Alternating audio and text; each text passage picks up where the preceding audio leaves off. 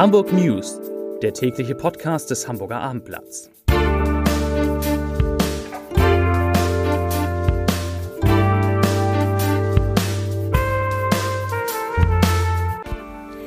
Herzlich willkommen und moin moin. Mein Name ist Stefan Steinlein.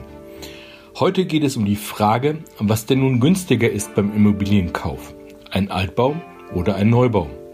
Es geht um das Aus für Großveranstaltungen wie den Marathon oder die Side Classics in diesem Jahr, um die Entwicklung der Corona-Pandemie in Hamburg und um unseren ehemaligen Bürgermeister Olaf Scholz. Der gerät als Bundesfinanzminister in der Wirecard-Affäre weiter unter Druck. Zunächst aber, wie immer, die Top 5. Die fünf meistgelesenen Texte auf abendblatt.de. Auf Platz 5 Hamburg Tief Anja bringt Regen und Kälte in den Norden. Auf Platz 4 Radwege auf Hauptstraßen. Hamburg nimmt Autos eine Spur weg. Auf Platz 3 Polizei beendet Familientrabber um Vierjährige im Supermarkt. Auf Platz 2 Gesundheitsamt Hagenbeck darf diese Tiere wieder zeigen. Und auf Platz 1 der meistgelesenen Texte Kostic-Transfer HSV verdient weniger als 10 Prozent. Und damit kommen wir zu den Nachrichten des Tages. Die erste Nachricht. Leider haben wir Recht behalten. Was das Abendblatt bereits in der vergangenen Woche berichtete, ist nun offiziell. In Hamburg fallen in diesem Jahr endgültig sämtliche sportlichen Großveranstaltungen aus. Wie die jeweiligen Organisationen heute Mittag mitteilten, werden wegen der Corona-Pandemie sowohl der Marathon als auch der Triathlon, Ironman und das Radrennen Cyclassics ersatzlos gestrichen. Die jeweiligen Veranstalter hatten die Events zunächst von Sommer auf Frühherbst verschoben, immer in der Hoffnung, dass dann die Corona-Regeln nicht mehr ganz so streng seien. Zunächst sah es auch ganz gut aus für sie. Die Hygienekonzepte für die Läufer, Radfahrer und Schwimmer kamen bei den städtischen Behörden gut an. Woran es letztendlich aber scheiterte, war das von der Stadt geforderte Sicherheitskonzept für die Tausenden von Zuschauern. Zitat Diese Entscheidung ist für uns alle schmerzhaft, aber leider unumgänglich. Das sagte vorhin Hamburgs Sportsenator Andi Grote.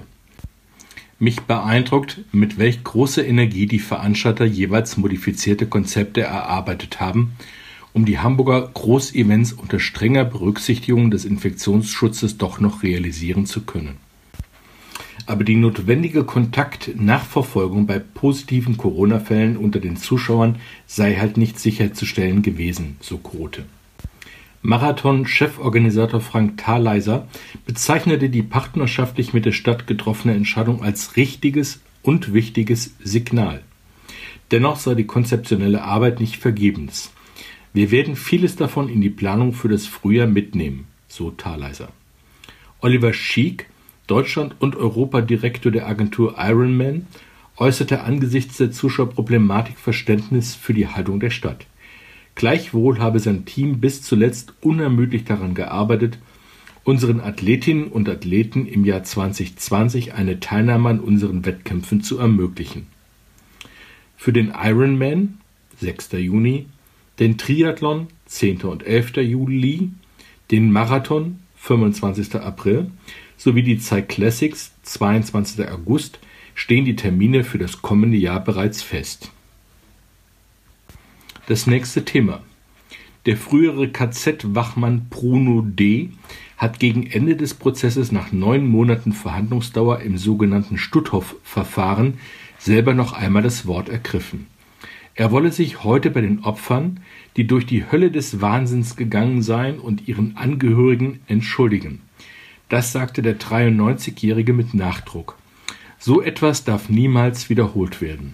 Es, das sind die Verbrechen, die in den Konzentrationslager an den Gefangenen verübt worden sind. Die Gedanken und die Gefühle auszudrücken in einem Schlusswort nach insgesamt 44 Prozesstagen sei ihm ein Bedürfnis gewesen, erklärt der wegen Beihilfe zum Mord in 5230 Fällen angeklagte Hamburger. Dass er sich 75 Jahre nach Ende des Zweiten Weltkriegs vor Gericht verantworten müsse, habe ihn viel Kraft gekostet.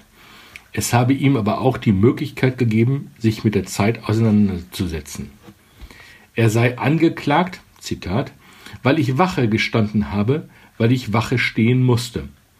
Er wolle betonen, dass er sich niemals freiwillig zur RSS oder sonst einer anderen Einheit gemeldet hätte, erst recht nicht im KZ. Durch die Berichte der Zeugen und des Sachverständigen im Prozess sei ihm erst das ganze Ausmaß der Grausamkeit und des Leids, das den Gefangenen angetan wurde, bewusst geworden.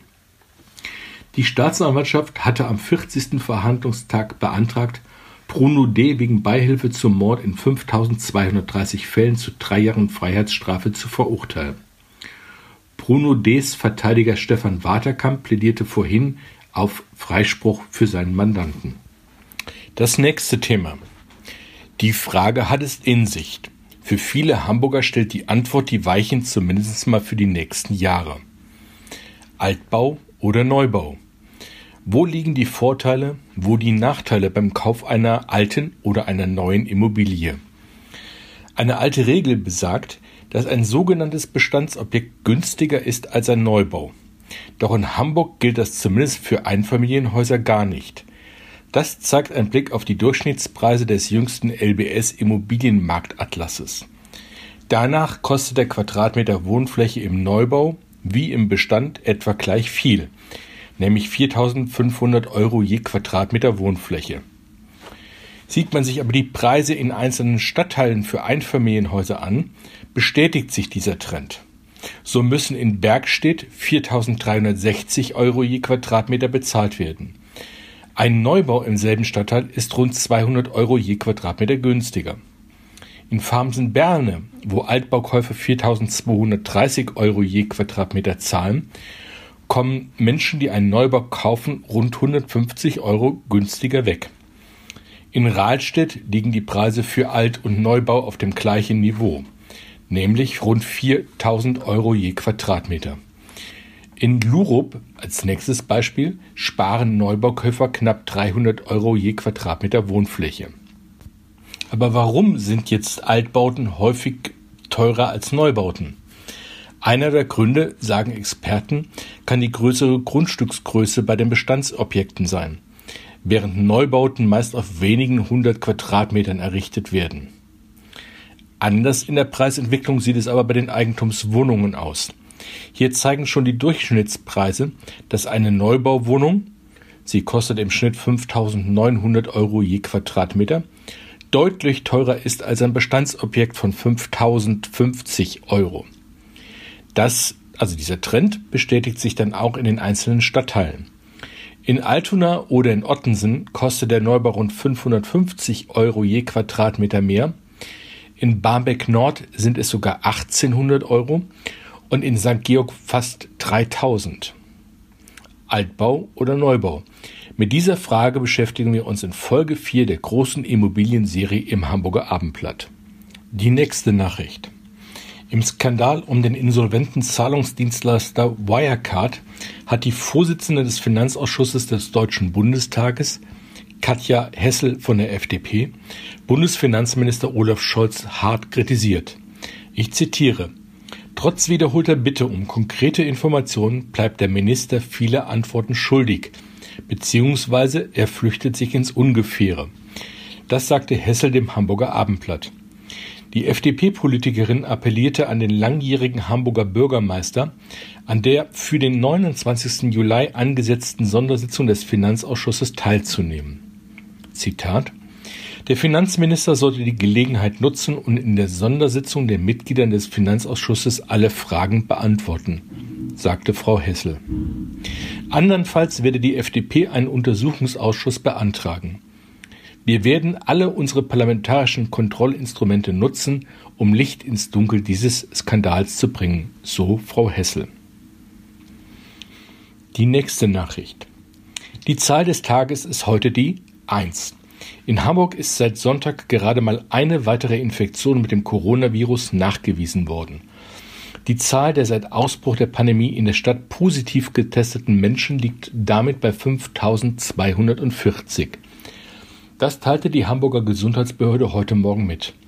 Rund 4.900, also die überwiegende Zahl, können nach Schätzung des Robert Koch Instituts inzwischen als genesen angesehen werden.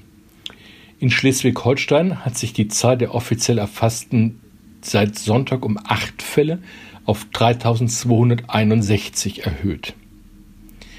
Damit kommen wir, wie immer, zum Ende unseres Podcasts zum Leserbrief des Tages.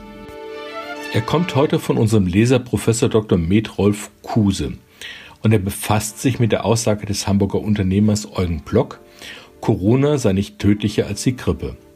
Herr Kuse schreibt, bei allem Verständnis für die wirtschaftlichen Probleme des Herrn Block mit seiner Verharmlosung dieser tückischen Erkrankung wird außer Acht gelassen, dass die meist richtigen Entscheidungen der Politiker, die Disziplin der Bevölkerung und das hervorragende deutsche Gesundheitswesen die Anzahl der Corona-Sterbefälle vergleichsweise niedrig gehalten haben, sodass sie in der Mortalitätsstatistik vermutlich kaum eine Rolle spielen werden. Ein Blick nach Italien, Spanien, England, den USA und so weiter zeigt, dass die Corona-Infektion nach den bisherigen Kenntnissen tödlicher als die herkömmliche Grippe ist. Das schreibt Professor Dr. Metrolf Kuse aus Hamburg. Ich wünsche Ihnen einen guten Tag, einen schönen Abend und sage Tschüss.